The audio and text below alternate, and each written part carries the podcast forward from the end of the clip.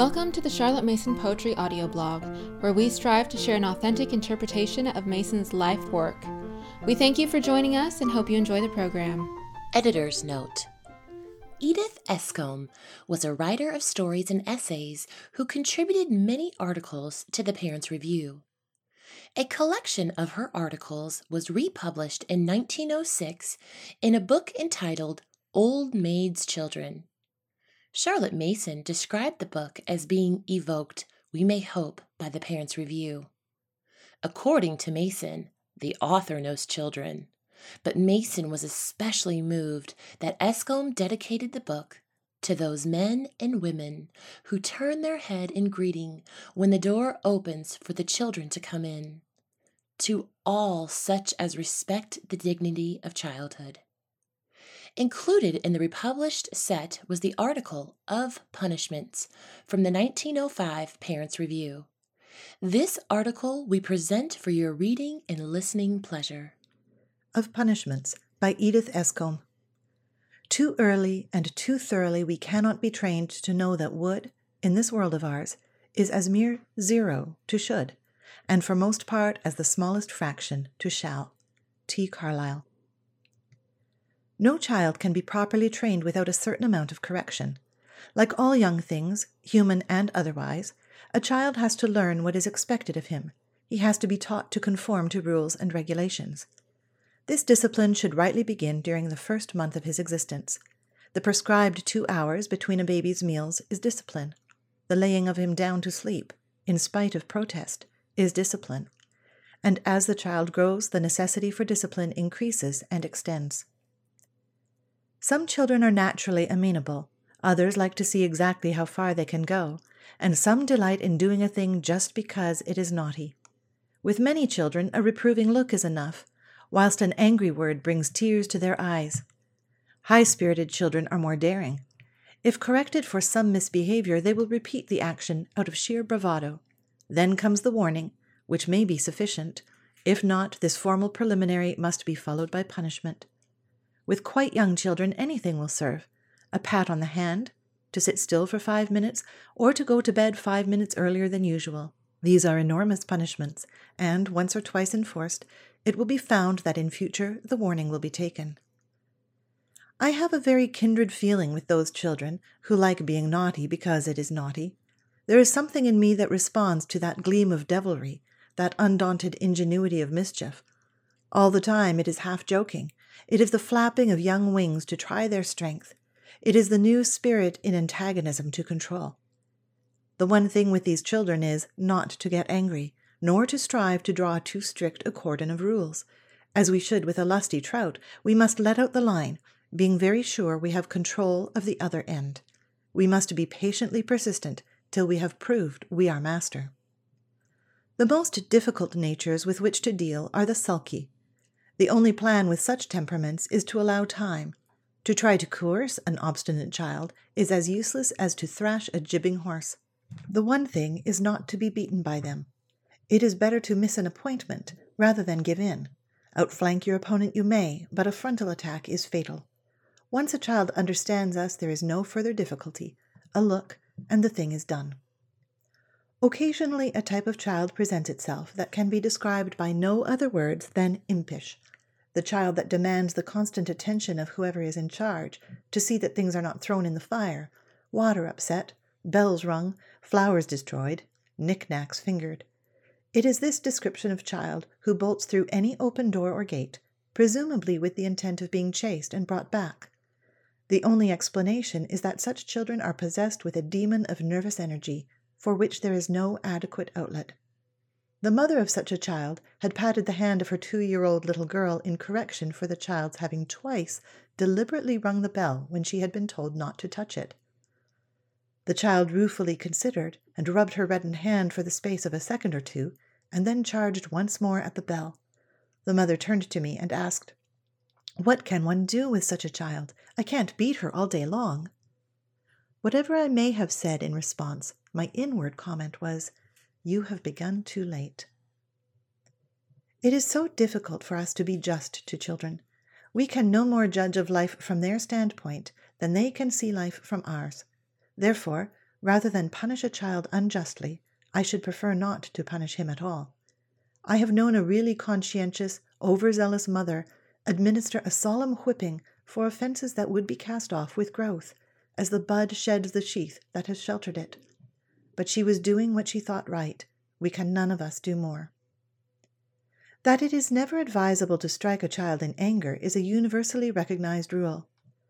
I entirely hold with the precept, at the same time, there is only one woman in a hundred who can in cold blood strike a child sufficiently hard for the punishment to be of any use whatsoever.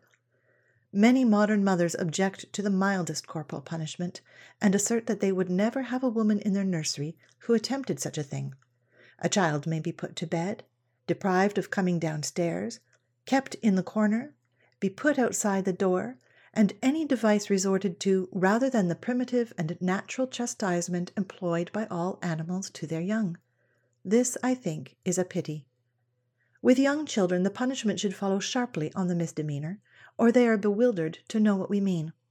Half the pathos of childhood comes from that struggle of children to understand what grown up people mean, that look of questioning perplexity that so readily resolves into one of fear that vanishing of joy from a child's face at an unexpected rebuke, the nervous embarrassment at the publicly administered correction, the quick mounting painful blush of childhood, to which the average adult thinks it no shame to draw attention, the quickly gathering tears, the retreating little figure from the room. I have a theory that children should not be checked in their sometimes pert answers unless we are persuaded that they were meant for rudeness. I firmly believe the majority of children who are scolded and punished for being impertinent have not a notion what is meant. Those quick retorts, sometimes smart, sometimes very foolish, are the early flights of repartee that would later develop into wit. Go one better if you can, but don't snub a child. I believe the conspicuous absence of wit in general conversation might be traced to the crushing of its efforts at an early stage. Not for one moment would I advocate rudeness in children, than which there is nothing more offensive and objectionable, only let us be careful to distinguish the motive from the words. Not long ago I explained to a little girl of twelve that, though I knew she had not meant it, something she had said sounded rude. She was filled with contrition and apologies, and begged me to be sure and tell her if I ever noticed her doing it again. Some people will correct a child for the mere fact of answering though the answer may be the most legitimate explanation. I have known children give quite quick and clever rejoinders, and for my own part, I like to hear them. It is a mistake to correct a child before a room full of people. At first, the culprit is merely shy and embarrassed. In time, he becomes accustomed to it, and under all circumstances, it is a pity if it can possibly be avoided. A word spoken quietly in private has double the effect the children for whom repeated punishment is necessary are those who were not trained from the beginning to discipline. The baby of 18 months who has been allowed to have his own way is quite a handful. He is still sufficiently young to avail himself of that powerful advocate, a noisy roar. I thoroughly appreciate the method of the untrained mother. First, she administers corporal punishment to her child, allows him to relieve his feelings for a minute or so in lusty yells, then she further chastises him to make him quiet. In a rough and ready way, that poor mother is teaching her child the lesson of self control. Judiciously applied, I consider this is the best treatment for screaming children. After the ages of three or four years, I should not advocate corporal punishment for a child. I think later it does far more harm than good. When children are perpetually being punished, I am persuaded that whoever is in charge has not the art of managing children. For the most part, the generality of children do not require definite punishment. Say they get their feet and clothes wet playing in the garden, the bare fact of bringing them in and changing their wet garments is in itself a punishment, and this is only one of many examples which might be made wherein the crime brings about its own punishment. I think, were I laying down definite laws on this question, I should say that disobedience and cruelty were the only faults that distinctly merit punishment.